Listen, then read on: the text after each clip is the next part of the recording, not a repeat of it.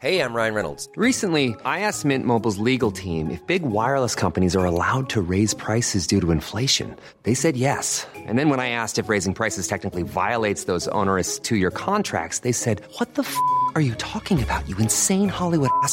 F- So to recap, we're cutting the price of Mint Unlimited from $30 a month to just $15 a month. Give it a try at mintmobile.com slash switch. $45 upfront for three months plus taxes and fees. Promo rate for new customers for limited time. Unlimited more than 40 gigabytes per month. Slows. Full terms at mintmobile.com.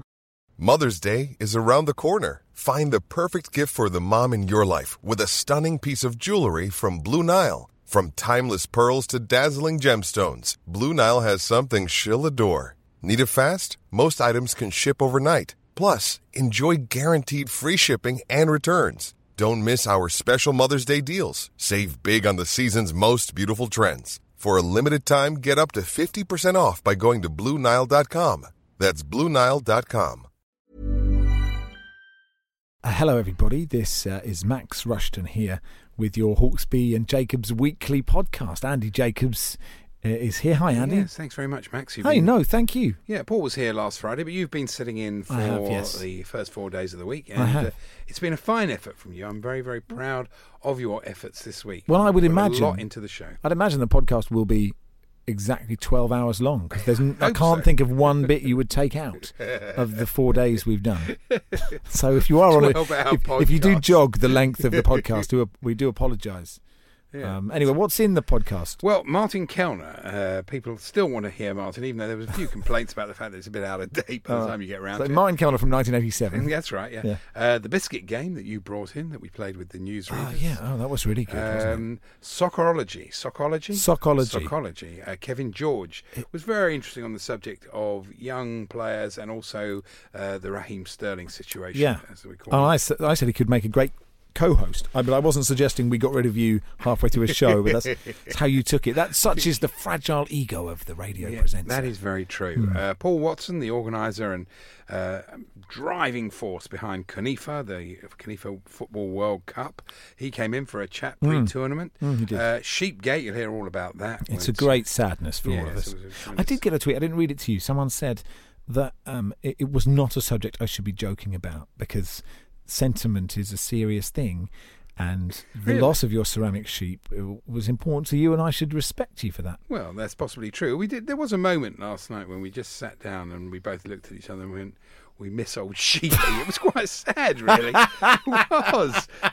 oh, please, I can't. I'm sorry. I just can't get behind feeling. I mean, look, I, I appreciate you had it for a long time, but uh, at the end of the day, Oh, you don't care about anything. You're heartless. You, I if I try am- and show you pictures of my grandchildren, you just scoff. no, no. Just I'm really pleased you have healthy grandchildren. I don't need to see them.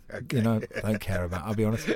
Don't care. Good. And I'm a At nice. least you're honest. I'm a happy nihilist. Yes. Nothing matters, but that doesn't mean you should be sad about it. Oh, right. What is a happy nihilist? That's- Somebody- it's- you're looking at- you're- you're looking at content one. on a visit to Egypt. right now, don't, yes. Uh, can you put in my Isle of Man joke?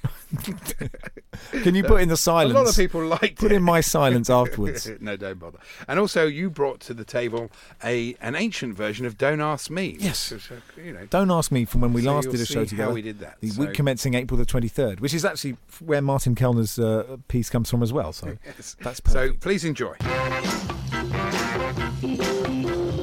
And now, there's a little story down. If you're on this path, it might lead on to something. I think quite a few people do this in different sports. People obviously always do it around. Certainly, a late great uh, friend of mine used to do this uh, with the guys in his uh, local pub up on uh, Merseyside who, who were sort of Saints fans. They would just buy tickets for the Challenge Cup final and hope their team got there. If not, they'll just have a day out. Yeah. And that's the norm. That's why you get all the different shirts there. People, all- it's a bit like a Christmas club fun Yeah. they used to do. Everybody puts in, gets their tickets, comes down as a as a as a good weekend in that London. Yeah. And uh, this was a story. Apparently, Sam Wallace is, is out in Kiev for the uh, Telegraph, and he said one of the weirdest things he's seen: some guys walking through the botanical gardens. Uh, three guys uh, basically dressed in lederhosen and Bayern Munich shirts. Oh, they obviously bought tickets. Yeah, he said they booked trips to Kiev in December, um, and the guys, one of the guys said we do it every year, um, and he said, uh, yeah, we, we hope Bayern make it. If they don't, we just go away and make a weekend of it. We've been to Milan and Cardiff. I, I knew a Chelsea years. fan who buys the ticket to the uh, Yeah. plane ticket early to wherever the, the final is. He's obviously wasting his time. Well, as you home in on a, on a European final, if you get to the latter stages and you think, do I want to take that chance of being one of hmm. like 10,000 tickets that actually go to the fans? Hmm. Because they have the general pool of tickets you can buy for the final from UEFA. Yeah. And I've often thought, you know, should I take a punt, just get a couple? I could always just sort of give them to someone else and just go for a, a fun weekend, whoever hmm. gets there. So I wonder if you've done that, folks. Have you taken that punt and thought, no, look, we'll just go and have a good time. We'll make the best of it. So if you've done what those Bayern fans did and what people do around the Challenge Cup every year, talksport.com forward slash H and J.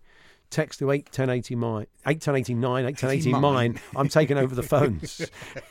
810, Do we have to ring you at home? 81080 mine for me. Uh, 81089. Tweet, uh, tweet TSH and J, TSH A N D J. I'm going to ask Goughie a question later on. Is Barnsley proper Yorkshire? Oh yeah, definitely. Bec- well, not according to Fabian Delph. He, sa- he says, I'm Yorkshire. He says, proper Yorkshire, Yorkshire tea bags in the house. He said, I'll be taking them to Russia. And he said, there's a few Yorkies in the squad, uh, but they're posh Yorkies, like Stones, who's from Barnsley. posh. I I'm- thought Harrogate was posh. As uh, my son's mate says, I'm Bradford. B R A T F O R D. I'm. Bradford. Uh, reap proper Yorkshire, says Fabian. Delph. Oh, so well. we'll have to ask Goughie uh, whether Barnsley is proper Yorkshire or is it posh Yorkshire. I'm- I guess I know what he's going to say. Yeah, I know what he's going to say too. What a great honour for him doing the bell this Yeah, morning. brilliant. Hmm. Looked like he really enjoyed it. And uh, did you know that uh, the panic of waiting, this is a story in the Sun today, panic of waiting for a takeaway pizza uh, gets your heart racing 25% faster. Yeah. I think it's like exercise. I suppose it is really. I mean, that's how the moose gets all of his exercise. yeah, exactly. It's true. It was uh, that's right. Pizza fans, it said, hooked to monitors, uh, and if how long they waited, a four-stage takeaway trauma, and we should should have really waited for the moose for this. It's like the difference. At first, after about five minutes, these people would tap their fingers and toes as they're all kind of waiting by that desk in uh, Domino's because they can see them being cooked. Obviously, other pizzas are available and Oh, all all that. right then. so that's that. Uh, stage two, anxious. Uh, about 10 minutes in, uh, you start getting really anxious and frustrated. Stage three, 40, 40 minutes is a long while for 40 a minutes, you get it for free, I, don't you? think, well, I don't think they do that anymore. You get v- visibly irritable. I think the moose would be swinging at Hmm. It's people become after 40 so minutes. popular takeaway food now. Yeah. That I, I was in a restaurant, not a proper restaurant, it's a hamburger place the other night, and this, and it was taking so long to get our meal. And the reason was there was just like a succession of these blokes, delivery blokes, coming in and getting takeaway orders. It's, You know, people haven't got time to go out now. Well, they haven't. Really, they haven't. They They just haven't got time. Haven't got time. Well, I, I bumped into. I caught up with Ronaldinho actually. Did you really? I said it's great you're going to marry two women, and he thought that was bigamy. Eh, Oh, for come on, sake. ladies and gentlemen. Ladies- Let's take you back to the. Let's take you back to the Finsbury Park Empire, circa 1952. Come on. when that even Barry Cryer sitting there saying, "Come on, that's that, that's before me." Uh, anyway, uh, you we didn't see it coming though, did you? No, I didn't know. There you go. Oh, and Oh, hang on. Yeah, go on. Hurry no, up. no, it was our millionth podcast download. We don't know the person who you did it. You said podcast. Podcast. Sorry. Oh, a millionth podcast downloader. You're really down with the kids, aren't you? What about you? Your phones. Yeah, that's true, Telling yeah. people to ring you. At Eight ten eighty nine. Let's move on, Andy. Well, Thank no, you. It's a millionth podcast. It's a big thing. That. All right, what do you want me to do? Well, celebrate it. We don't know who it is. No, but we could have given them something for you. We you. asked the powers that be what was the name of our millionth customer. We can pass them on a prize. They They, said we don't know. So Yeah. what's the point? Anyway, there but go. thank But you. Thank you very much. Yeah. Slaven Bilic in line for the China job. Yes, and it's an earner, isn't it? The China job. He's replacing Marcello Lippi, Italian, who was on an eye-watering 21 million. Wow, That's a lot of money, isn't it, for a team that you know isn't really good? Well, that's the. I suppose that's the job, isn't it? To make them good. yeah, but you know, That's that's the role. I suppose So we'll see what happens. So just a reminder then, you took a punt, you went anyway, even though your team weren't there. If you did what those German fans have done, the blokes in the Lederhosen wandering around Kiev today just took the chance that uh, Bayern Munich uh, may make it, the uh, German guys. Talksport.com forward slash H and J. Text 81089 or tweet to uh, TSH and J. I got a bit of a Johnny Nash story today. Oh yeah. Um, shopper Neris Hanna, 23, got back in the wrong Peugeot 207 at a car park in Rotherham and ate the owner's sausage roll. Really? Now, it's all right. If you've got an, a Peugeot It's a real 207, Johnny Nash. What? The same mm. keys open each car. well, no, but the car's open. Say the car's open. Oh, say it's open. So, and you sit in the car and you think, well, this looks like my car, except there's a sausage roll on the seat. surely you've got to remember you Yeah, bought you think, a sausage roll. Well, exactly. Surely you have. so you think, I'll eat that and see what happens. We go through the looking glass. It's a bit weird, isn't it? It's what a weird really. story. Why, why she did that. Yeah. Anyway, uh, We'll more on that know. later And on. even What more that and- weird, how did it make a national that newspaper? Roxanne Pallett telling us she had black cherry and her boyfriend had rum and raisin. I mean, what a day it's been for news like this. It's been fantastic. what been we do without the it's been tabloids. This is what they want. Listen to the Hawksbee and Jacob Show live every Monday to Friday afternoon from 1. Broadcasting across the UK on DAB digital radio, online at talksport.com or via the Talksport app.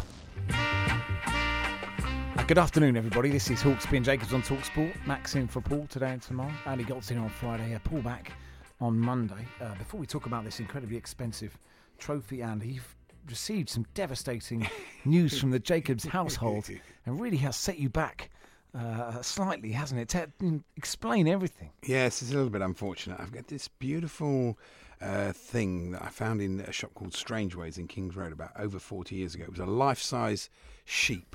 It was a ceramic life-size sheep on a on a grass base. It was Right, a I'm with you. fantastic thing. Yeah, and we've uh, all we've all got one. No, no, and, I, and it was a sort of collectible, and uh, and I sort of basically had it in the house. And when we moved last year, just found a really nice, perfect place for it in the new uh, flat. But it's uh, I've just had a photo of it. It's all smashed to smithereens. Yeah, which is a little bit depressing, as it's completely irreplaceable. Well, So there you you go. know the magic of radio. It's a bit like So have you a- got it's a more- strange way sheep Yeah. on a grass base? Well, any life you'd like size, sell me? any life size ceramic sheep. I have um, found one on on eBay, a beautiful large ceramic uh, black faced ram, 22 centimetres long. That's not quite good, but it hasn't got its own base. Oh, I see. You see, no, that's not good enough. You need. well, well, this maybe, one this one came with its own little bit of grass. Maybe someone else has a, just a grass plinth just around. Uh, anyway, listen. Um, any messages of support for Andy through this difficult time? Uh, the hashtag pray for Andy. It'd be good if we could get that trending through the day. Um, did he? You know, he, he's very emotional talking to Mrs. Jacobs on the phone at a second He ago. wasn't very happy I about it, that's for sure. But you know, and he said, and it worked so well in the room, and that's the thing I couldn't quite. Where does a life-size sheep? How does that work in any room? A ceramic sheep. Anyway, I'm sorry for your loss, Andy. I hmm. wish you well, and I'm, you know, I, I'm, you know, fair play Thank you to very much. Fair play I'll- to you for, for I'll- carrying on. I shall try and get over it. Hawksbee and Jacobs Weekly from Talksport. I have a question for you. Oh, uh, yes. because of this, hmm. this week I've been doing preparation. Yes, For the show. I've been so impressed. Oh, that's very kind of you. I don't know if anyone else will have noticed at all. But when you prepare, do you do you take yourself away to the study, to the Jacobs study? What how what what ti- you know when you because when I'm preparing now, Hmm. the future Mrs. Rushton is just because normally we'd just go out for breakfast and go, yeah, I'm doing the afternoon could do nothing all morning. She's just sitting there watching me read the papers, Hmm. so, and I I don't really answer her, and you know I wouldn't say we get to rowing, but No, but um, um, obviously I've been doing the show a long time. So You have, uh, yes. and especially uh, it was fine in the old house because I had a room and then she was being in another room. But in the in the new place, it's Right. Oh, it's just a big open plan thing. dear. Hmm. So I have a little office area, and uh, is she allowed in it? well, she'll be up the other end in the kitchen. Okay. Uh, It's how very Ste- stereotypical this stepping, is. Stepping over. I'd like my breakfast, please. no, I do my own breakfast. Stepping over bits of cracked sheep. and she she wears the headphones, the noise excluding headphones, and so Does she wear them all the time? well, while I'm preparing. Okay, but not. Why? Who are you talking to while you're Well, preparing? but you, while you're reading the paper, you don't want other sounds, do you? Because you know it puts you off. I mean, you know, I think. Oh, I see. So okay, so she just but but just to be clear, like when you get home, Get the future Mrs. Head. A pair of Rushtons. just to be you clear, know what I mean. When you get home, does Mrs. Jacobs keep the noise cancelling headphones on, or does she listen to what you have to say? No, no, she uh, she talks to me uh, quite a lot. Okay. and uh, yes, And how long is the how was the show conversation? uh, what, Very short. What? How did it go? Yeah. When does she say how was the show? Yeah, often she listens. She's a Oh, she's a big listener. Yeah, Okay. she she enjoys the show. I mean, she was driving the other day. She listened to most of it. There Yesterday, she was listening to it with with her granddaughter. Okay, eight ten eighty nine, uh, Mrs. Jacobs. If you'd like to text, uh, let us know how you think. She's quite going. worried about the Chelsea situation. Well, obviously, is she more worried about that or the sheep? Well, the Chelsea thing, because she knows it'll impact on her if the club implode. Oh, okay. Well, the sheep thing seems to impact on her quite directly, given your reaction in the ad breaks yesterday. Subscribe to the Hawksbee and Jacobs Weekly Podcast today and get all the highlights of the week delivered direct to you every Thursday. Yeah, Music's back. I told him. to do that. No, it's okay. Yeah. Good. Yeah, yeah. It's lovely. Surprised me. Martin, good afternoon. Good afternoon to you. What a week of sport on TV it's been. What a week on sport. Uh, of What? sports. what a week it's been. What a week o sport. Uh, week of, Pint week of- o wine. It's a real week of sport. Yeah. Uh, Fillet yeah, o fish. Indeed. Yeah. I watched the uh, the Mo Salah documentary. I know you had the guys in because I was here. I didn't Yeah, actually chat hear. The, Tony Pastor is the guy behind it. Yeah. yeah. I didn't actually hear the chat because you know you can get You got, too you know, you life's too short, isn't it, Martin? Yeah? Course it is. I know you're a busy man. Indeed. Yeah. Uh, but I did watch the documentary, which Yeah. is interesting on Channel 4. I mean, obviously, we're all hugely looking forward to the match tomorrow night. I mean, I can't think of a match that I've been looking forward to as much as this for, for a long, long time. Hmm, Um, so we're all looking forward to that. West Ham, Southampton, when they had to stay out. Oh, yeah, West Ham, Southampton. Love that. Go on. Uh, yeah, no, but it's it, it, you know it's a real event, and obviously Channel Four they had the documentary, but they've not got the event. No. Um, but it, I'd read a lot about Mo Salah. Jonathan Northcroft did a brilliant piece in the Sunday Times, uh, so I knew basically the story and the four and a half hour journey he had to training every day and all that. Uh, they started filming in, or the start of the film was in Nagrig, which is the small village in Egypt. And I said to the missus, without a word of a lie, you can ask her about this. We were sitting there, and they they sort of um, trailed they were going to Nagrig, the uh, the village where he was born. And I said, I bet they show a film of a goat, an emaciated-looking goat in a dusty field, and that was the first shot. It's So the money shot. That's the It's of- you would have gone with, is it? It- Really? It is indeed for a, Set you up. Yeah, for, and they. I mean, they had a lot of interviews with people Hmm. out there. They said he's more influential. I mean, he's obviously What, the a- goat? No, the goat's actually uh, not that influential. The goat just got MVP uh, three times last season. More influential, they said, than the president of Egypt. Which uh, I'm very much hoping is going to bring peace to the Middle East. Yeah. Otherwise, um, you can forget that. Yeah, be as far as I'm that's true, yeah. concerned. Yeah. Um, but it, it was a good show. You know, it was a, it was a decent show. They had all good talking heads. I don't know how it was Goalhanger Productions. Yeah. how they managed to get Gary Lineker and No, yeah, tough involved. booking. Yeah. hell of a tough booking, and uh, and John Bishop as well. Yeah. Mm. But I thought uh, there was a couple of interesting things about it. I thought it was quite interesting the way they sort of exonerated Chelsea in terms of everybody says, well, Chelsea had Mo Salah, they had Kevin De Bruyne. You know, why don't they hold on to these people? And uh, Steve McManaman and Steve Gerrard both said that you really can't tell. You know, when you when these players are, are kids Mm. and they turn up at a place like Chelsea. I mean, you'd know better than me, Andy, but they turn up at a place like Chelsea that's full of huge characters, people like uh, you know John Terry Mm. and, and Lampard and the rest of them. It is easy for kids not to show even the potential that they might have. Yeah, sometimes I agree with you. Sometimes, I mean, in the case of Salah, that's definitely true. I, I would, could never have predicted what's happened to him, and I like to think I can judge a player, but I, I couldn't see. I thought he was a good player. I thought he had skills, but he was trying too hard. But De Bruyne, I could see that. You could see that. It was madness, Yeah. absolute madness. Well, certainly in Salah's case, there's, there's a- Yeah. No, it's Chelsea. fair enough. Uh, because he did go around it. He was in. I thought this was interesting. Uh, he went to Bar, uh, to Basel, Hmm. as we know, 2010. And uh, one of his mates back in Egypt said uh, it was the food that put him off, the Swiss food, which obviously, as we know, is mostly cheese and Toblerone. Sort of Swiss roll. As, as cheese, Toblerone, and Swiss roll. Yeah, that's right, yeah. Absolutely. Um, and 'cause- the thing about Toblerone is, Hmm. if you're not used to eating it, it does take the skin off the roof of your mouth. Yeah. You know, you don't know how Did, did, pointy. did the- Salah say that? Did he go into detail? He didn't actually go into detail Did he about the mention Toblerone. fondues? Say fondue, that's just seventies. It's too. Yeah, so- yeah. Although it's coming back, isn't it? Fondue? Apparently it's back, yeah. is coming back. Everything comes Um, back. yeah, but he did get Player of the Season. in It's a good name for a Brazilian player, isn't it? Fondue. Surprised no one's gone with that. Yeah, it's a good name for a Yeah, yeah, Brazilian. yeah. They probably wouldn't have an E on the end, but uh, that's, that's not by the by. It's by the by. But just carry on on uh, Mo Salah. Um, We it- dipped into the transfer market and bought fondue. What about that for Sky Sports? Dipped, You know, yeah. that for nothing on a player that doesn't exist. yeah, that's uh, brilliant. Yeah. It's- it's Have you watched anything else other than this Mo Salah? Yes, I have. Good. I have. In fact, I was going to. It's Very nearly your, accusing. your, what are your Very- is nearly as long as the program. Very program? accusing tone of voice, I felt is it? It's 311. 311. 311. Yeah. And the great thing is, both shows I watched this week featured the Beatles. Neither program was directly. He's got about the nothing else, he tells us there, so let's make, let's make hang this one out for four Yes, minutes. the um, yeah, no, I had loads to say. Oh, about it. okay, They- well, they had a s- No, I don't want to cut you short. Have you got anything else you want Bless to say you. about uh, Mo Salah? then? Yes, I have, as it happens, Andy. I really have. Go I've, back, noticed, let's go back to Mo Salah. I I've believe it was a good show.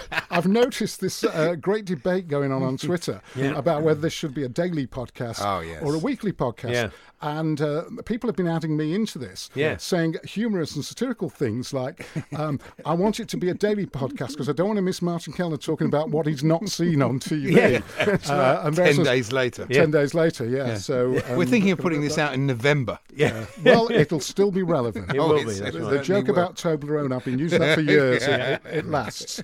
Um, but I did thought it, I did think it was interesting the way when Coutinho left Liverpool, it did leave that you know it left the space there for Salah to become the central character. Yeah. You know, in Liverpool's season, if you like, in Liverpool's narrative.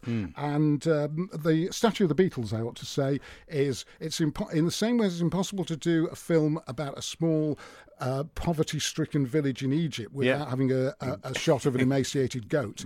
It's impossible to do a film about Liverpool without showing either the statue of the Beatles or the cavern. We got the statue in this one. yeah. But the other thing I watched this week, good, good if they're taking the goat to, Yeah. to the cavern. well, Yeah. in FC Cologne, have a goat that wanders goes around the pitch at the start. Right, We've mentioned this before. We have, yeah, yeah. Hereford has a bull, don't they? But They do, yeah. FC Cologne, um, it's called something like Glockenspiel. I can't remember, but they do have. Definitely a- made that up. I've made that up, yeah. But they do have a go to FC Cologne. And um, yeah, I did watch finally, finally, finally, but it is relevant because Right. it's out there on um, the BBC iPlayer. Yeah. I finally watched the Water Splash documentary. oh, Tremendous. Which was great. Wasn't it good? Uh, It was brilliant. And if you can uh, search for it on the iPlayer, you have to search for it. Don't put in Splash because that's a film with Daryl Hannah about mermaids. Yeah, there's no rugby league in that. Don Fox, just a fleeting appearance in Oh, Splash. poor mermaid. I'd love to hear the, the, the, the Eddie Waring though talking us through Splash like as a DVD extra. That would be good. That would it? maybe somebody will uh, do that eventually. Yeah. But it was very, very. I, I'll tell you what I thought was interesting about it for rugby league fans, and that is Eddie Hearn is currently in talks with the rugby league. Barry, oh, it's rugby- Barry, isn't it? It's, uh, is it Barry or Eddie? No, it's Eddie. Oh, it's Eddie, really. Is It's it? Eddie, Wow. Eddie Hearn. It Wow, may be wow. Barry may be pulling the strings, but Yeah. Eddie Oh, okay, wow. has had meetings with the president of the RFL. Oh, okay. Now rugby league is in a parlous state at the moment. I know we always try and build up, and it is a great sport, Hmm. um, but there are a number of factors that's led to a drop in rugby league's popularity. Yeah. Anybody will will tell you this. Rugby league is in a bit of a dysfunctional state at the moment, and that's why they're talking with Eddie Hearn. When you look at what he's done, you know what the Hearn people Yeah. have done for darts and snooker. Yeah. You know, it's a logical step. Um, there was, and and I just thought. What we sort of fear, what I fear we might lose, is the sort of camaraderie of rugby league, if you like, and that was shown in this Water Splash documentary. The fact that all those players, Hmm. you know, they put an arm. Uh, Gus Risman of, uh, Yeah. the, sorry, Bev Risman Bev- of Leeds, Bev, uh, put an arm round Don Fox at the end of it. Don Fox fronted up for interviews with uh, with Frank Bough. Yeah, it was- it was David Coleman, wasn't it? Yeah, Yeah, it it was, was David Coleman. Subscribe to the Hawksbee and Jacobs weekly podcast today and get all the highlights of the week delivered direct to you every Thursday. It's also National Biscuit Day, and good, uh, it's yeah. a wonderful thing. And you've, uh, if you weren't listening yesterday because it was a bank holiday and you, you took the show off, um, uh, Andy's asked me to do preparation for the show these days. It's a huge disappointment to me. I didn't realise that anything went into this three hours of So complete guff. Anyway, uh, so your for, your forfeit for this is the are you smart enough to recognise the great biscuits of? Uh, it's, it's a great radio feature. Do you mean the biscuits of Great Britain or the Great Biscuits of Britain? Here are some biscuits. There are 20 in total. I'll give you four. Um, and you've got to guess these. And if you want to play along at home, do get the correct page of the Daily Mirror. It's not as simple as, you, as it seems because the biscuits are photographed in a bit of a um, question of sport. you Yeah, know, they're quite sort of It, it is mystery biscuit. mystery biscuit. One of them's in a soldering with a soldering iron. One of them's playing, playing snooker, even though he isn't a snooker biscuit. One of them's yes, stuck in a sound pit. There's some terrible music. Uh, okay, number one. Number one is a digestive. Incorrect. Hobnob. Number Hobnob. two. I meant hobnob. Well, you can't say that. That's not good enough. uh, custard cream. Correct. Number three. Yep. It could be anything. That. Well, bit of pink blom blob, pink blancmange or something. I don't know So what that is. it's a party ring. I've never heard of that. One out of four. uh, one out of three, sorry. Shortbread. Number four. It's a ginger nut. So there we go. so I, I mean, we have. I've got twenty of these. Oh, don't bother.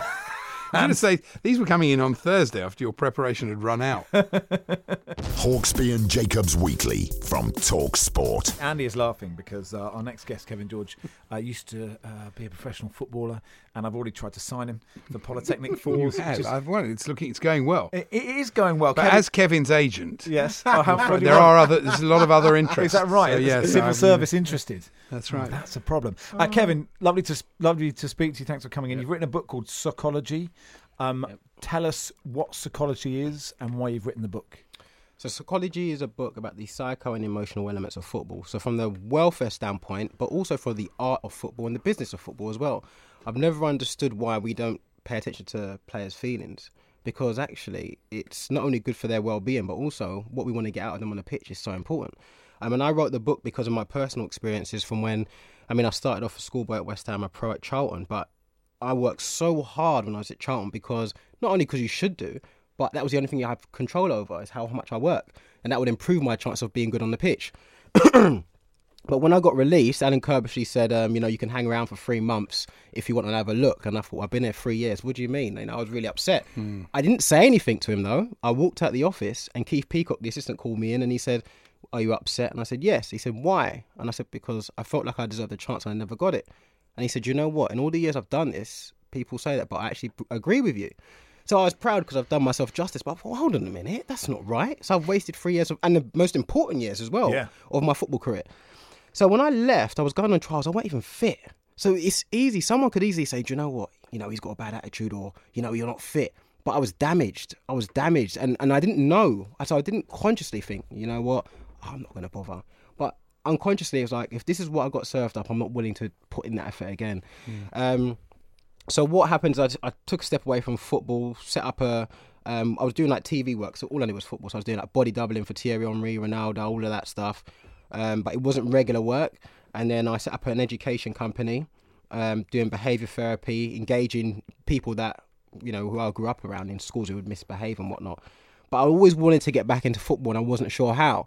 So I set up a blog Soccology was a blog probably about six or seven years ago, talking about my experiences and anything that came up, almost giving a deeper reason as to why. Um, and it just developed, made notes, and then January 2017, I thought, that's it, I'm doing this book. And I sat down, started interviewing players from the po- former players, current players, the next generation of players, um, and finding out what happened. So, for example, the players that are injured, what is it like? Players who are depressed, why? The intelligent players, like, how do you know to find space? Is it natural? Did a coach teach you this? What what's what's the answers? We you know we talk about football all the time, but we don't dig below, below the surface. And then going outside of football, I interviewed one of the um, senior partners at KPMG because I wanted to discuss leadership, but not just in football. So looking at leadership um, in general and looking at what the pluses are in football, what the pluses outside of football, and how they compare. Um, and you know, there's a lot around Mourinho and Sir Alex Ferguson because I've got a few players who played under them. So it's just looking at football as a whole. And for, you know, my editor said to me, "Who's this book for?" And it, I was really gritting my teeth. I was like, oh, "I've got to pick someone," and I'll say for the player. But really, if you're a player, it gives you so much insight. Whether you're a pro, whether you want to get in the game. If you're a parent, it's so difficult because I work with parents and like, you know, it, you know, my son doesn't say anything to me because obviously I work in the men's game. They don't say anything to me, and it's so difficult. But actually, reading this book, it lets you know so much about what's going on in the game, what your child's going through, and also, actually, you're the only one who's got your child's back. Because a lot of coaches are not happy when I say this, but um, you, the coaches cannot have the player's best interest at heart because if they do, it becomes a conflict of interest. And they do mean well. And by the way, I'm not saying they don't. They mean well, but sometimes parents get blinded by that, and then their child gets released, and then it is just so damaging for the family. So, um, you know, I can go on all day. I don't know. No, No, It's no, it's fascinating, fascinating. yeah. I, I wonder about you mentioned about the fe- players' feelings, and it's Yeah. interesting with this Raheem Sterling story today. About, from my point of view, he can do what he likes. I don't understand why it's a story, but how we when we watch football, we we tend to disconnect between the fact that they're human beings and they have feelings when we're watching them playing I football. should say just there. I mean, can you see why it's a story? No, Okay. it, it's for me. It's just like, oh my god. For me, Raheem Sterling, he's a footballer, provides a service. He's not a product. He's not owned by anyone. And and so this is why, unfortunately, we get players. You see it on social media now. If a player wins, they'll say, "Glad with the result. Um, we, you know, happy to score." And if they lose, you know, we go again next week. They are becoming robots because they can't show express anything because they get criticized. His tattoo, he could have ten tattoos and, and ten guns and a grenade. It shouldn't even matter. And even going back to Joe Hart, But do you weeks ago- accept? I mean, I, I'm doing, I'm playing devil's advocate here, but do you accept that other people would feel, well, hang on a minute, that that he is somebody that's looked up to by young people, and this image of a gun, given that you know the gun crime, black on black, knife crime, gun crime, this sort of thing, is this a sensible image for him to have? I mean, how do you react to that? what I would say is that him having that gun on his leg does not change the conditions that a lot of young people are growing up in, that I grew up in, that are killing themselves or selling drugs or whatever. So if people are really upset about the gun crime and the knife crime, then we need to look at we need to look at the real pro- problems that are happening. And when you look at statistics, a lot of it is from kids getting failed in education, which I do. I've worked in the last twelve years. So if we are going to do that, we need to shift the attention from his leg and look at the source. And these, by the way, this is this isn't just my opinion from me being there, but these are actually statistically proven. So I think that's what we need to do. And and you know, broadening it out, looking at when you talk to these footballers, were they sort of interested because you were talking to them about something that probably no one talks to them about, just about how they feel about Massively, themselves? massively. It's funny because um, so I at first I started to reach out to players I knew, and then afterwards, and maybe I'd use the players I knew to get me into contact. Uh, I mean, sorry, no. To I get mean, me you've to been knew that I working with clubs, haven't you, in the Premier League? Yes, yeah.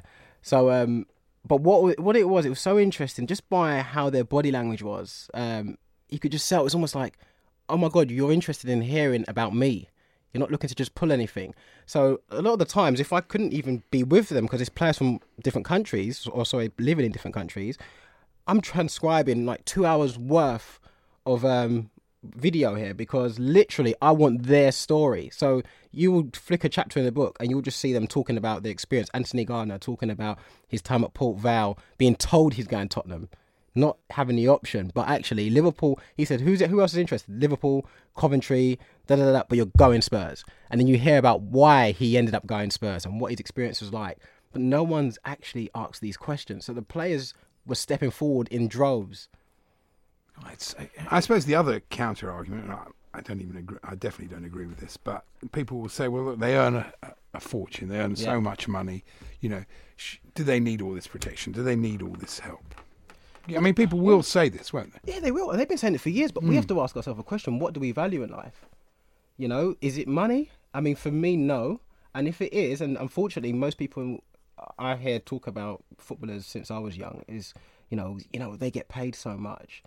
I think we need to reevaluate in terms of what is important to us in our life because if you look at money, I think the um, the average wage in this country, what is it? Um, 26 grand or 20 something? 26 grand.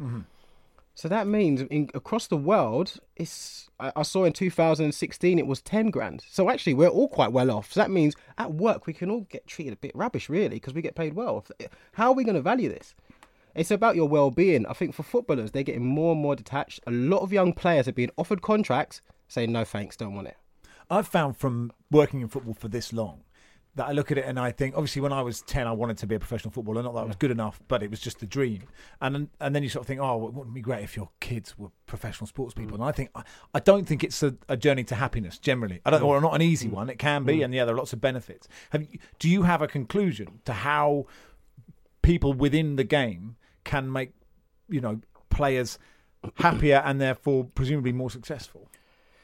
Tough Yes. question. Yeah, yeah, it is. It is. No, but I'm glad you asked it, and this is the reason why I did the book because for me, I felt like put it like this. I I think every player I spoke to about their kids, each one have said to me, you know what, I don't want my child to play football. Each one. And now I always say, well, hold on a minute. You're always looking at the negatives, though. We got to look at everything else that it's given us. We were traveling the world. Um, we get to meet people from different backgrounds. Like the, the experience is unbelievable. Even in a workspace, as I said, I've worked in education for about 12 years. Ofsted come in, teachers are panicking. But I've been under pressure from being a schoolboy because I don't know if I'm going to get a new contract. You know, or if my manager's going to pick me the next week. So for me, I'm laughing. I'm like, oh, I'm cool. I'm all right. I'm used to working in high intense pressures. So um, I think in terms of the environment, people need to be brave. And the reason why I say be brave at the moment is we've systematically we've got things in, in place now. We've got the psychologist, we've got the welfare officer, we've got the coaches now required to do even more education. But they have to be brave enough. First of all, the, the therapists need to be able to support players, even when it comes to challenging a coach who's actually doing the wrong things. At the moment, that's not happening. So that's the first thing. The same things we require on the pitch, we require off it bravery and courage. Um, secondly, be brave enough to actually implement what you believe in. We look at, say, Pep Guardiola, he's unbelievable. When he first took over at Barca, I think he lost the first two games. He said to Ronaldinho, who was like a global hmm. star, Yeah, I'm not having you later, because this is how I want it. You don't fit in my plan. And we're seeing now the benefits, but that wasn't easy. So when we're looking at the system as a whole, we need to, we need people that are brave enough to support the players' well-being. If we're going to take it forward in terms of make, creating a new system, we've got to be brave enough to believe in this is what I want, this is what I'm going to do, and this is how I'm going to do it. Listen to the Hawksbee and Jacob Show live every Monday to Friday afternoon from 1. Broadcasting across the UK on DAB digital radio, online at talksport.com or via the Talksport app.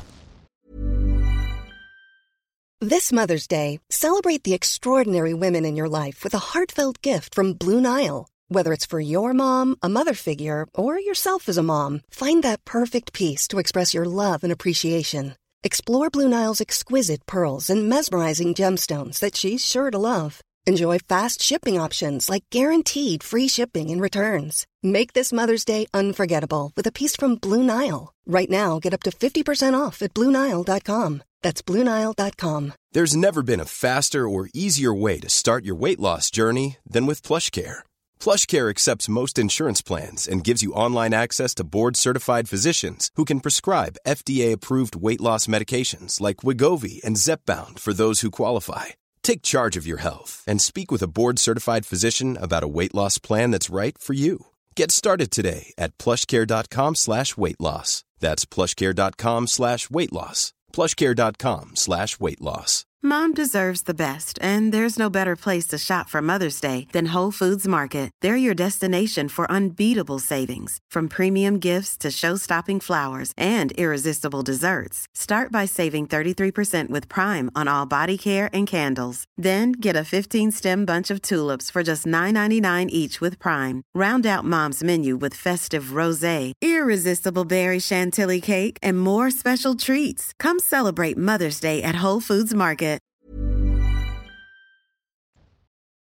You join us at a pivotal moment in uh, Andy's Does He Know His Biscuits challenge. It is Yeah. National Biscuit Day. It's in the mirror if you want to play along at home. Currently, uh, one out of you four play along at home. failed. He failed to recognise. This the- would have been great on Blue Peter if you'd taken the job. Well, I turned down Blue Peter in 2008. I was just too intellectual for me. It was uh, hob. You you failed to get hobnob party. you made that island out of a sort of washing. No, I had to learn the history of Lego, and uh, I had to squirt someone in the face with a water pistol. Have you seen the Lego version of the Champions League I final? have, yes. Very amusing. Yeah, yeah, I retweeted it as well. A lot of trouble. Um, went yeah, they really did. Go on, fire away with the biscuits. Animation. Here we are. So you uh, you one out of four so far. You Yeah. only recognise the custard cream. We're on to biscuits five, six, seven, and eight. Okay. Here we go. Do you want to help me, Victoria? If I No, can't no, no. this? Come Oh, on. This is not. Does Victoria Yes. Bourne know her biscuits? You're not involved in this. This is a purely Bourneville, Andy she Jump. Sorry, isn't it? um, uh, that one that looks like Peek Freans, number five. Number bit five? of shortbread. malted milk. Incorrect. Oh, I know this one, number Yes, six. yes. It's the what do you call that What one? What do you call it? Don't. Yeah. No, do Oh, not I help. Don't. Don't. It's, you- like, it's got it's like a rum and raisin. Mm, yeah, raisiny you're, you're allowed to know what it is, but you need to. Don't help him. What is it, There's John? no no. Garibaldi. Well, I'm not giving you. That's it's, uh, it's, it- it's one one. Andy that was, won. That was like Who Wants to Be a Millionaire. You should have Exactly. gone Garibaldi. it's Andy. Andy won. John won, and John's only guessed one. Seven nice, nice bits. Correct. It's a point for Andy Jacobs, everyone. And I'd say that's a Maryland cookie, number eight. Uh, Victoria. Jaffa cake. Uh, correct. So the scores Well are done, Victoria. Andy won. John won. Victoria won. Subscribe to the Hawksbee and Jacobs weekly podcast today and get all the highlights of the week delivered direct to you every Thursday. Uh, what have you got, Andy? Oh, it's that time. It's that time, yeah. This is time for your. It's for your vignette. I've got loads of here. I've got. Well, let's go vignette to vignette. You Okay. Can, you, you can go first if you want. No, my, the favourite headline to come out of the Daily Mirror this morning Mm. was from the health section that just said laxatives aren't just for emergencies. so there you go. Yeah, a it's a like myth. Dogs aren't just for Christmas. No, it's a myth that taking uh, regularly taking laxatives can damage the bowel. Some of us have naturally sluggish digestive systems. Several over-the-counter laxatives can hmm. help speed things along. Anyway, I was just it was just a headline that caught my eye. it's a good one. They aren't just for emergencies; they're for all the family, all the time. If you're not sure what to do on a Sunday afternoon, just get some laxatives and away you go. Here's a feel good story, though. Ah. An Irish setter has donated enough blood to save 180 dogs. Eight year old Clancy has given 45 pints in Baltimore, USA. Uh, probably not his choice, though, was it really? So I don't know, you know, probably more. Oh, I mean, you salute to the owner. Well, do you want do you want me to follow your good news with some bad news? Yeah, yes. Uh, yes. Okay, go um, uh, this is uh, from the G2 new section. Good news, Good bad news, news. bad news. This is uh, bad news for carrots, everybody. Bad news for carrots. Is there a carrot shortage? I No, uh, Britain's this. carrot consumption is booming. Oh, really? Uh, yeah. Why is Um, that bad news for carrots? Or perhaps not. Wait for me to finish. Wait, we wait. For, let's wait for Raheem to finish that too. The tata- that tattoo. That's how you Sorry. say. it. Before, before we just wait. Criminologist Emmeline Taylor Yeah. has told the Daily Mail that customers may be using self-service checkouts to register carrots as a purchased item when putting more expensive fruit and veg in their shopping bags. She calls these shoppers swipers, seemingly well-intentioned patrons engaging in routine shoplifting. So, you know, the idea that obviously we were thinking that uh, carrots uh, were booming, and that was good news for all of us. It's actually might people might be just trying to get an avocado through on a carrot price. Have you ever done that, Andy? No. Are you sure? Absolutely. Your face looks no, guilty no, as hell. Absolutely. No, no, no. Absolutely. There's sir. someone in my local Waitrose who uh, she's there to stop the shoplifters. It's brilliant when she catches someone. Really? Oh, she take, gets them to take everything out of their bag, dresses them down. It's humiliating. Good for her. She had them up against the wall sort of thing. And, Oh, you know, absolutely, yeah. Miami tasers, them, tasers, spread them. tasers them as the Parmes- Parmigiano falls out of both their bags for Well, life. One thing that might be on sale at Waitrose in your local area, because Mhm. it's that sort of area, is cockroach milk. Oh, yummy. Yes, it's true. Um, most people would be happy never to meet a cockroach, let alone drink its secretions, but claims for a new superfood could put the juice from the insects on cafe menus everywhere. Gwyneth Paltrow, you won't be surprised, is uh, she loves the the roaches, I and mean- uh, she's already selling Ento milk made of uh, s- sustainably farmed insects. How long does one cockroach have to lactate for a pint? I mean, You need a thousand insects to produce a hundred grams of milk. oh, really? I mean, I suppose they don't Not have as a- good as cows. I mean, if you had a thousand cows, you'd produce a lot more than a gram of milk, wouldn't you? Really? Take that, cockroaches. but you know, once once Trump and uh, Kim Jong Un Hmm. get together and there's the nuclear holocaust, there'll be only cockroaches left. So then we'll all be that's that'll be Do you our, want the experts' our view, nest then? queen. Oh yeah, of course I want the experts. Barbara view. Stay of the University of Iowa said Mhm. the only way to milk a cockroach yes. was with filter paper and requires making cultures of it. So you can't do it just like you milk a cow. I see. You'd have to be quite dexterous to milk a cockroach. You would need cockroach. yes. I mean, I don't believe said something else. There. I, I'm not an expert, close. but I don't believe cockroaches have udders. But you know, I may be wrong. You are wrong. Am I? The You're wrong about everything. You can't, you cannot extrapolate from my lack of knowledge of a cockroach's udders so that I know nothing. Um, oh, go on, your turn then. Well, my turn. Hmm. Um, our cars are dirtier than kitchen rubbish bins, according to a study. Um, uh, lots of people listen in their car, Mm, don't sure, they? yeah. This will be terrible news for you if you're currently in a vehicle. Researchers used swabs to test the cleanliness levels of five cars and found them teeming with bacteria. The worst areas. Do you want to have a? Do you want to have a guess, Andy? Uh, my wife would say Chiswick. my car's a right stuff. yes, no, well, Chiswick's not on it, but think more inside the car.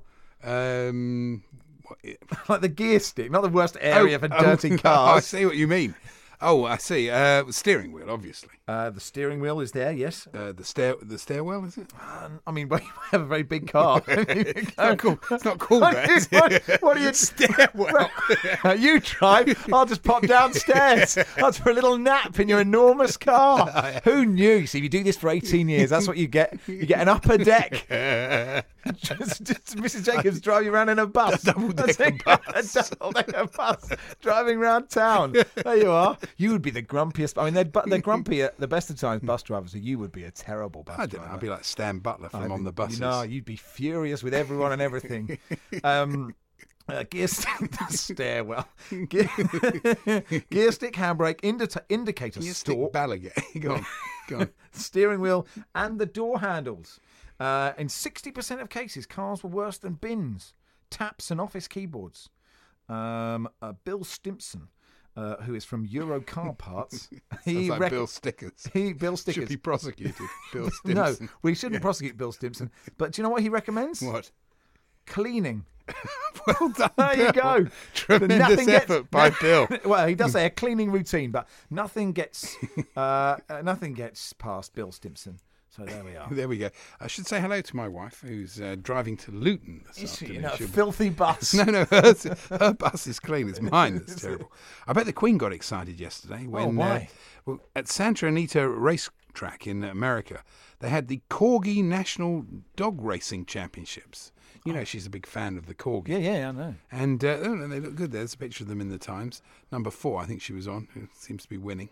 Yeah, well, yeah, Ford's going in the right direction. Mm. You know, uh, they don't look they don't look quite as expert as greyhounds. They're, I think it's on the flat. They're no good over the jumps. Yeah, no, that is an issue. Becher's Brook is a real issue for corgis. It is. isn't it? Yeah. Hawksbee and Jacobs Weekly from Talk Sport.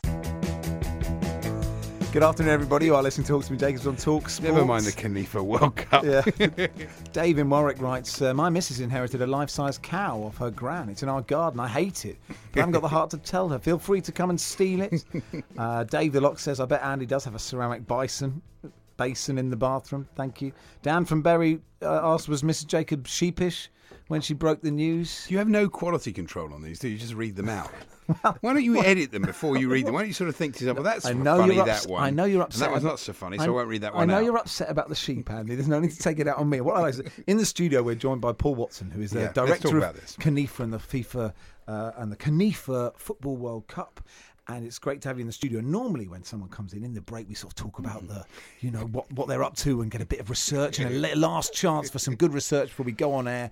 And Andy just was showing you pictures of the sheep and how it He made was the more room. sympathetic than you were. It's really hard coming in in this atmosphere, to be totally honest. It's very somber. I was, was going to say, should I come back tomorrow? it's- But you made a very accurate point that Andy has been saying this is a life-size sheep. When you see the sheep, it's absolutely tiny, and Andy, for his whole life, has misunderstood the real It's size possibly of a lamb then. Yeah, It's, it's really small. Yeah, it's a, t- it's a tiny thing. I mean, either that or the other items in his living room are uh, huge. That, that is the other option.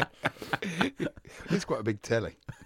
anyway, Paul, uh, you are a director of ConIFA. Can, can can you tell us what it is? Yeah, sure. It's the Confederation of Independent Football Associations. So we represent nation states, peoples who aren't allowed into FIFA's framework, basically.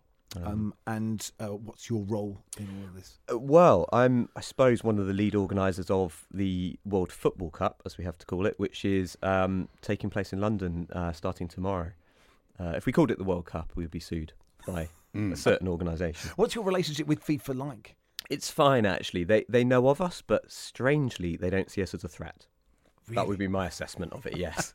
But you've had a lot of good publicity about it. Know, our old friends Paddy Power right behind the whole thing, and uh, um, I know Moose is going down to cover a game. There's a lot of interest in this, and you know, at a time of the year when there is no football. I mean, I know you've been clever enough to time it like this, you know, between the season and the World Cup starting, but there should be a lot of interest in it. Yeah, and I think we've tapped into something in that I think people are ready for a slightly different view of um, of football and a more maybe ethical view of it, and also the idea that you should be allowed to play for an identity, not necessarily just to be bound to where you're literally where you're born, uh, is quite popular. Plus the fact we're a grassroots organisation, we're all volunteers. You can attest to that by the scruffy manner that I present myself everywhere.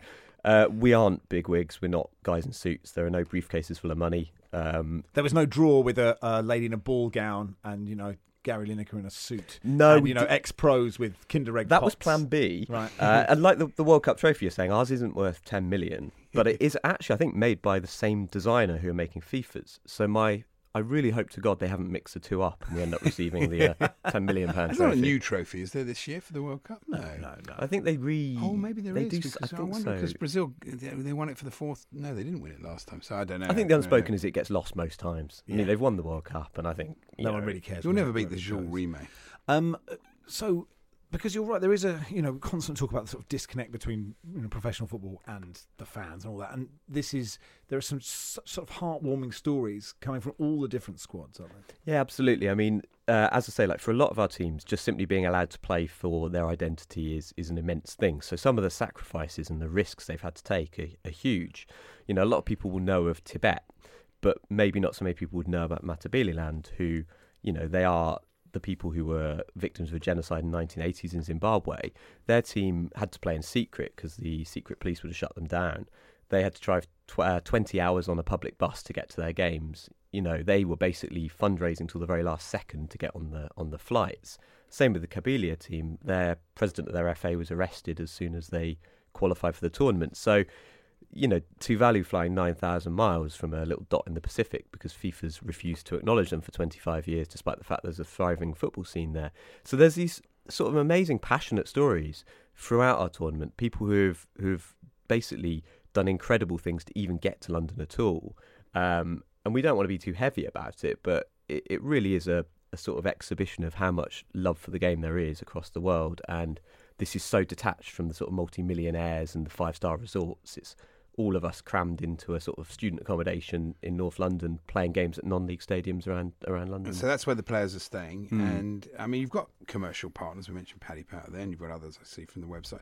So presumably they've helped with the funding, because I mean you know how have these teams got over here and funded them? the teams fund themselves to come over. We look after them when they're here. As you say, sponsors has been a big, a big problem for us. Uh, Paddy Power, people questioned a little bit about having a betting company for an organisation like ours, but they saw it through, and they, you know, they were willing to stand by this as a as a thing.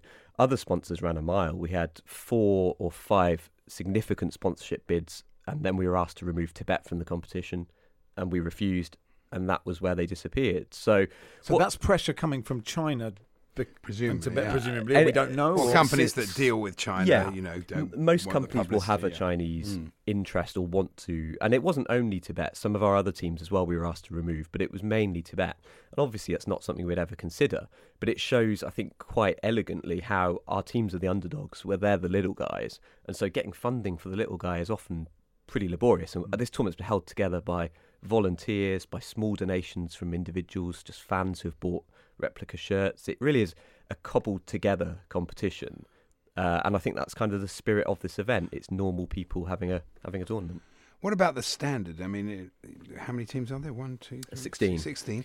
Okay, that's a good number. But I mean, are there clear favourites? Are there t- people that are teams that are more advanced than other teams? Yeah, Abkhazia are the probably the favourites. They're the holders. They won it in Abkhazia last time on penalties. where- where is Abkhazia? Uh, it's between Georgia and Russia, so it's a disputed state. Um, no wonders for your geography. This. yeah, I, I, I wouldn't have been able to identify about 14 of these 16 before I you took definitely win job. pointless, wouldn't you? yeah, it's true. It's true. But I mean, basically, yeah, they'll have some players who've been in the Champions League. There'll be players in this competition who've been at Champions League level. James Riley of Cascadia, he played for LA Galaxy, Seattle Sounders. Um, you, we've got Marius Stankevičius playing for Padania, who played for Sampdoria and Lazio. But on the other hand, there'll also be a lot of players who are semi-pro. Uh, and a lot of players who are amateur. So the mix is huge, and the the quality may be quite different uh, team to team. But at the very top, where you've got Northern Cyprus, uh, maybe Padania, um, possibly Punjab and Abkhazia, those teams really are very strong. And I think people don't quite realise how good they are till they see them in action. Are you worried about mismatches? You know, 16 nils and all that. They do happen. At our last tournament, there were some thrashings. Uh, but the thing is, the spirit of the competition is that people don't tend to run up big scores. And if they do, it's it's still in quite a nice spirit. I remember uh, at the last tournament when Abkhazia, the hosts, were thrashing Chagos Islands, I think it was six or seven at the time, the crowd started cheering for the Chagos team. Hmm. And that just meant a hell of a lot to this, these people that have been sort of denied their homeland for generations, just to hear the, the word Chagos and the fans all uniting.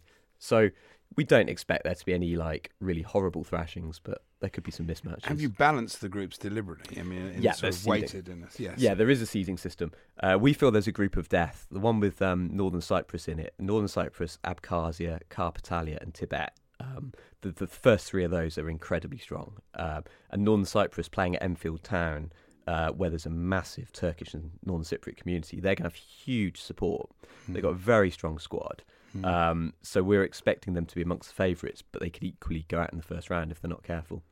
Um, and and how many of these players will be, like you say, absolutely playing for this shirt because they believe in it so much? And how many are, you know, people sort of ringing around going, "Have you got a granddad from Abkhazia?" To be honest, nobody would do this unless they really believed in it. There's no there's no money in it. Uh, a lot of the players had to fund their own flights. Um, you know, everyone who's here is going to really want to be doing this for simply the fact that they feel it's a chance to represent an identity that's denied in in mainstream football. So there won't be any phoning it in or any sort of divers or it, it's going to be a real sort of grassroots spirit to it. I think. You reckon no one's going to dive in the whole tournament? If there's a single dive, we're cancelling the whole thing. the tournament off. I think you'll send them to I Russia. think you'll find there will be. Hawksbee and Jacobs Weekly from Talk Sport. Hmm. Good afternoon, everybody. This is uh, Hawksbee and Jacobs on Talk Sports. Um, Jim says, When I was a kid, I had a weird aunt who had a life sized porcelain collie in the corner of her front room. In many ways, I now see Andy Jacobs as my new weird aunt. and Adam says, Pushing back my three o'clock meeting. Let's do the biscuit quiz. I can't see it or join in, but let's do this. Well, we need the the uh, Oh, this might be, this might be a back solo. This be a oh, solo. all right. Well, I have to solo. do it on my own. This is biscuits 13 through 16, and he's currently 16. recommend. He's currently recognised two out of 12. so number 13, what have we got there? Uh, number thirteen, I'd say, is mm, digestive. Uh, Rich tea, unlucky Oh, I was going to say rich. Tea. Oh, but, but you didn't. didn't say it, didn't and that's how it. the rules of the biscuit quiz Yeah. work. Uh, that is one of those. It's half chocolate, half biscuit. What do they call? What do they call What a band they were. What they were? I love that song. They did. Richard Keys, Anchorman. um, oh, what's that? What is chocolate it? digestive. Correct. Oh yes, good. Your good third thinking. biscuit. Well done. 15. Rich tea, number fifteen. No, it's a Choco Leibniz. Oh, I've never heard of that. Okay. You can't bring in foreign. You can't bring it. These foreign biscuits coming, Coming over here, take- honestly, they, they come over here, taking over our tea dunking. Number sixteen. I've never seen anything like that in my life. You've never seen a wagon wheel. There we go. All right, so biscuits. Is that a wagon wheel? That's It's, a it's cleverly. That is very much like question of sport, as we were saying yesterday. You wouldn't recognise that as necessarily as a wagon wheel. No, well, uh, looking at it, it was playing it's darts. Got biscuit. It's got biscuit. It's got the marshmallow. It's Yes, everything yeah, you see you know in a wagon wheel. Okay, it's time to go vignette versus vignette. Oh, right. Okay. Who wants to start? I'll start with this Okay, one okay. from uh, India. This is a good story I read this morning. Doctors removed a six inch shower head from a man's posterior Oh. after the 26 year old said he slipped and fell in the shower. And you Fell- can tell he what? Oh, yeah, sure. He fell up. He must have must have flown up in the air, mustn't he? Love those. Wow. Well, there are different types Yeah, of lots of people who work in A and E will tell you A and E's will tell you that this is you know this people do these sort of things and always say they slipped. there? We'd like to know what type of shower head because some are some are much wider than others, I don't aren't they? Uh, do you okay, do you want mine? Yes, please. Here we are. A Chinese family uh, was shocked when the pet dog they had raised for two years turned out to be a black bear. The family. Sorry, that would be a bit of a shock. Here we go. especially as he got bigger. well, well, that's a good point you make. That uh, you, you, the, the family bought what they thought was a Tibetan Mastiff in 2016. Uh, here are some of the telltale signs that it wasn't a dog. They realised their mistake when it wouldn't stop growing and started walking on two legs. Quote: Su Yun. performing circus tricks. Su Yun said, "The more he grew, the more like a bear he looked." Uh, said Su Yun, who lives near Uh, not Kunming. Su Young. Not Su Yun. Su Yun. Su Okay, Yun, uh, in Yunnan province. Uh, I'm a little scared of bears, she added. Well, so there you are. There used to be a thing in the in the China Daily. It was marvelous. It was called China Scene, and it had loads of these stories like that. That was a typical China, and the, English newspapers would read them and pick up those little ones. But it's sort of disappeared now. It's so really hard to find because I think the, the the authorities in China realised that people were sort of using it to take the Mickey out of the the country, which was a shame because they were fun, interesting. You know, obviously you've got a country with one billion people, and you're going to get a few sort of interesting stories. Absolutely right. That's And the- so, well, it's your vignette. theory. It's your oh, it is, yeah. well, um, I could do the, the thing about the bloke who's squatting in Boris Becker's mansion. Oh, yes, I've seen him. yes, Georg, Georg Beres, Yes. 44. And uh, I mean, Boris could well do without this because he, you know, he's basically, you know, we all know his financial situation not the best. And uh, it was announced this morning that he's getting divorced for the second time, which is basically the last thing he needs. But anyway, he's got this 13 million pound home in Mallorca, which um, belongs to him. But he didn't know uh, Georg that it belonged to Boris, but he's got great big plans for it. He said, Oh, uh, good. yeah, he said it could be a place for meetings. We'd like to plant vegetables and offer seminars about renewable energy. I think Boris is thinking, hang on a minute, this is my house. Well, that's how squatting works. Would he have taken? Had it been Ivan Lendl's house, would he? Would he have? Would he have moved in? That's what we're not know. If it was Stefan Edberg's, so I'm not moving into a house of Mats Wilander. That's for sure. And this is from uh, Japan. How much would you spend on uh, a melon, Andy?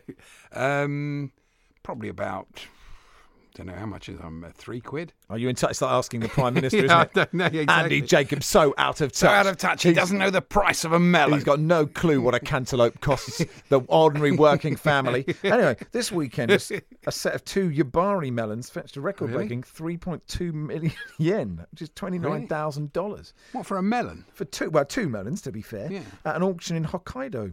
Uh, according to the Mainichi Hmm. News, these melons went for more than the previous record, uh, which sold for three million in 2016. I wanted to make a record-setting bid by all means, said the winning bidder Shinya Hmm. Noda, a vegetable packaging company president. There we are. Uh, the luxury fruit will be on display until the end of the month.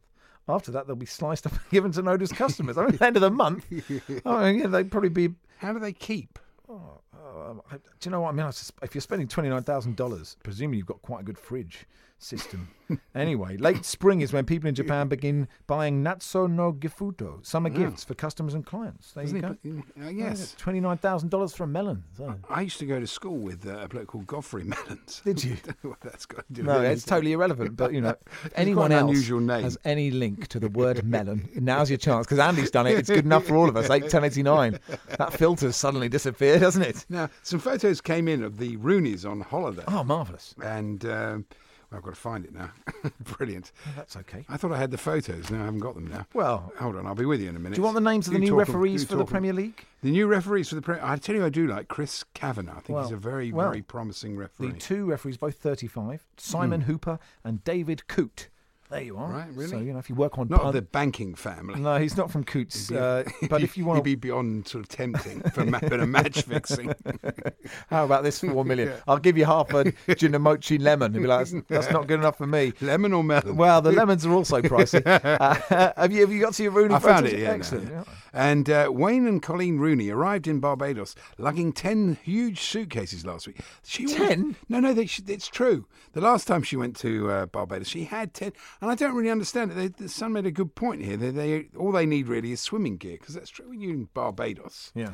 And you're staying at, say, Sandy Lane. What do you, what, how, how much clothes would you need, really? I mean, it's quite a posh. Not a, not a whole lot. It's generally it's not going to. You might need a maybe a, some sort of jumper for the night time. Might get a bit mm-hmm. chilly. I know, yeah, that's- but you wouldn't need 10 suitcases. Well, they have got four children. They've got Kai, eight, Clay, five, Kit, two, and three month old You Cass. put one child in each suitcase. they That's have. four. And one of the children doesn't have a K. He's, Cass is, I suppose, like Cassius, but Kai, Clay, and Kit all have sort of. Oh, you mean t- Cass like Tony Cascarino? Because they're the the Roonies love the weekend sports breakfast. It could be the And reason they so. Yeah, yeah. it's very possible. Um, and uh, uh, Colleen, 32, showed off, while she showed off her tan on the deck of a catamaran, Mm-hmm. uh, Everton ace Wayne, also 32, thanks very much, you didn't really need, to know that, seemed resistant to the golden rays and stayed proudly pale. That's because he obviously doesn't get burned. He doesn't want to do that, does he? Fair skinned. Yes. Colleen also packed in some action, proving a whiz on the water skis. You don't know that. You've just seen a picture of her water skiing. You don't know if she was a whiz on it at all, do you? She might have been rubbish.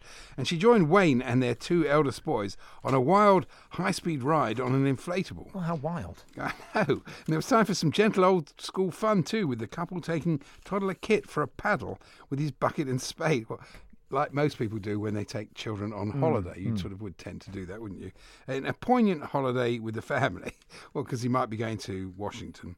Uh, meanwhile, Kai showed his sporting side by doing a backflip off the boat. Well done. Kai. Um, do you want some good news before we break? Yeah. People who wear glasses really are more intelligent. Uh, That's definitely not true. Genetic researchers have found out, laying rest to a centuries old cliche. Experts at the University of Edinburgh analysed the genetic data of more than 44,480 people, found the most intelligent were nearly 30% more likely to have to wear glasses than those who scored poorly. Isn't that interesting? And, and interesting, is, but I am actually, I have. I did an eye test for a local radio feature that probably isn't well remembered. you do Um, a lot of medical stuff I did. for, for radio well, stations. It turned out that I had better than 20/20 vision. You can have better than I could Better? be. A, I, I could be a fighter pilot if I. I don't like flying, and I'm not a big fan of war. But those two things aside, um, and you know I have no filter. Yeah. Um, I've my filter has been reached by Ian Ward, uh, presumably not the uh, uh, former England cricketer. Um, I'm broke not. my car window I'm, Ian. Did Ian Ward break it? Did he? Yes, no, I was I was bowling to him. Oh no, no, no, I was fielding. That's right. Ian was batting. It was uh, a Bunbury game. In fact, my first ever Bunbury game was in Richmond, and uh, somebody bowled to Ian, and he played a beautiful shot. It was an absolutely fantastic strike. It went for six, went for mile. I thought, what a lovely shot that is. And it went over the f- tree, and it I could hear it crash as it landed. I thought, oh, that doesn't sound too good. And there it was. It was my car that I was selling. That I'd already sold it. It was due to be sold the next day. Did Wardy pay up? No, he didn't really because What a skinflint. Well, it wasn't. I didn't ask him to. It wasn't his fault, was Well, it? It was absolutely was his fault. No, it wasn't. He was plying his trade. Oh, for Not on, your, charity. not on the bonnet of your luxury. We found you want breaking news from December Well, 1929? Only if, only if it's very quick. Okay.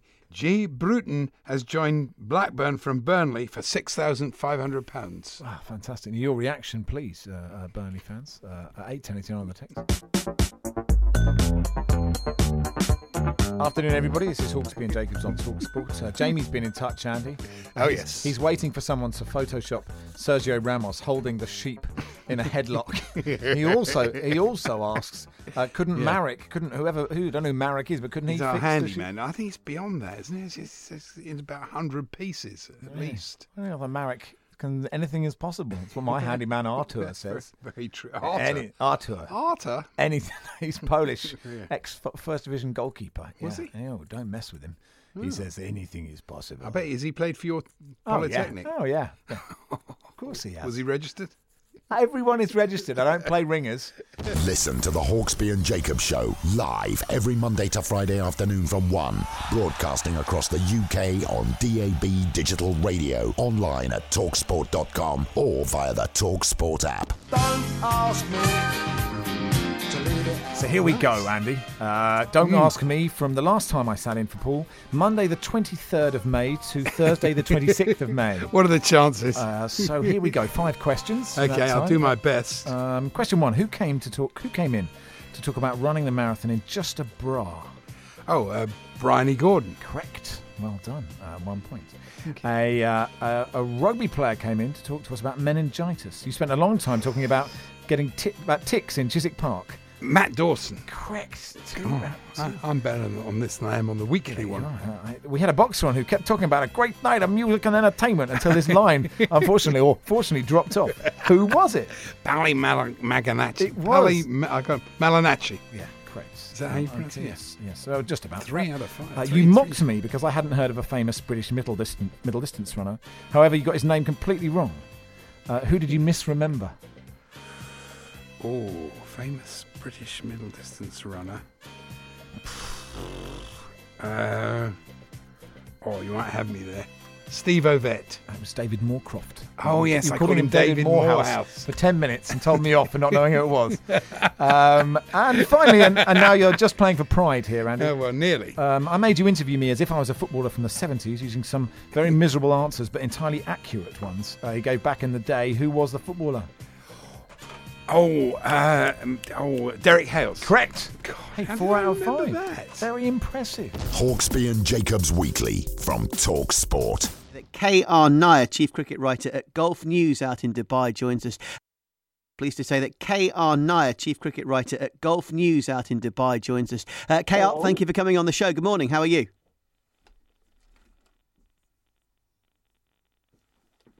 Hello, KR. We appear to have lost KR Nair for just a second. We will bring him back, but just to give you further details on that, England winning the match in the end by four wickets. And KR rejoins me, and uh, just mentioning Ben Stokes there, um, big statement saying that England can now become the best ODI team in the world again. Hello, KR. KR Nair, hello. Yeah. Hello, mate. We've got you back. Sorry about that, everybody. Um, It got cut off. Uh, that's fine. We've got you back. Just saying about Ben Stokes and his statement about England being hopefully the best in the world again soon. Hello. A lot can happen in three years, like a chatbot may be your new best friend. But what won't change? Needing health insurance. United Healthcare TriTerm Medical Plans, underwritten by Golden Rule Insurance Company, offer flexible, budget friendly coverage that lasts nearly three years in some states. Learn more at uh1.com. Mom deserves the best, and there's no better place to shop for Mother's Day than Whole Foods Market. They're your destination for unbeatable savings, from premium gifts to show-stopping flowers and irresistible desserts. Start by saving 33% with Prime on all body care and candles. Then get a 15-stem bunch of tulips for just $9.99 each with Prime. Round out Mom's menu with festive rosé, irresistible berry chantilly cake, and more special treats. Come celebrate Mother's Day at Whole Foods Market.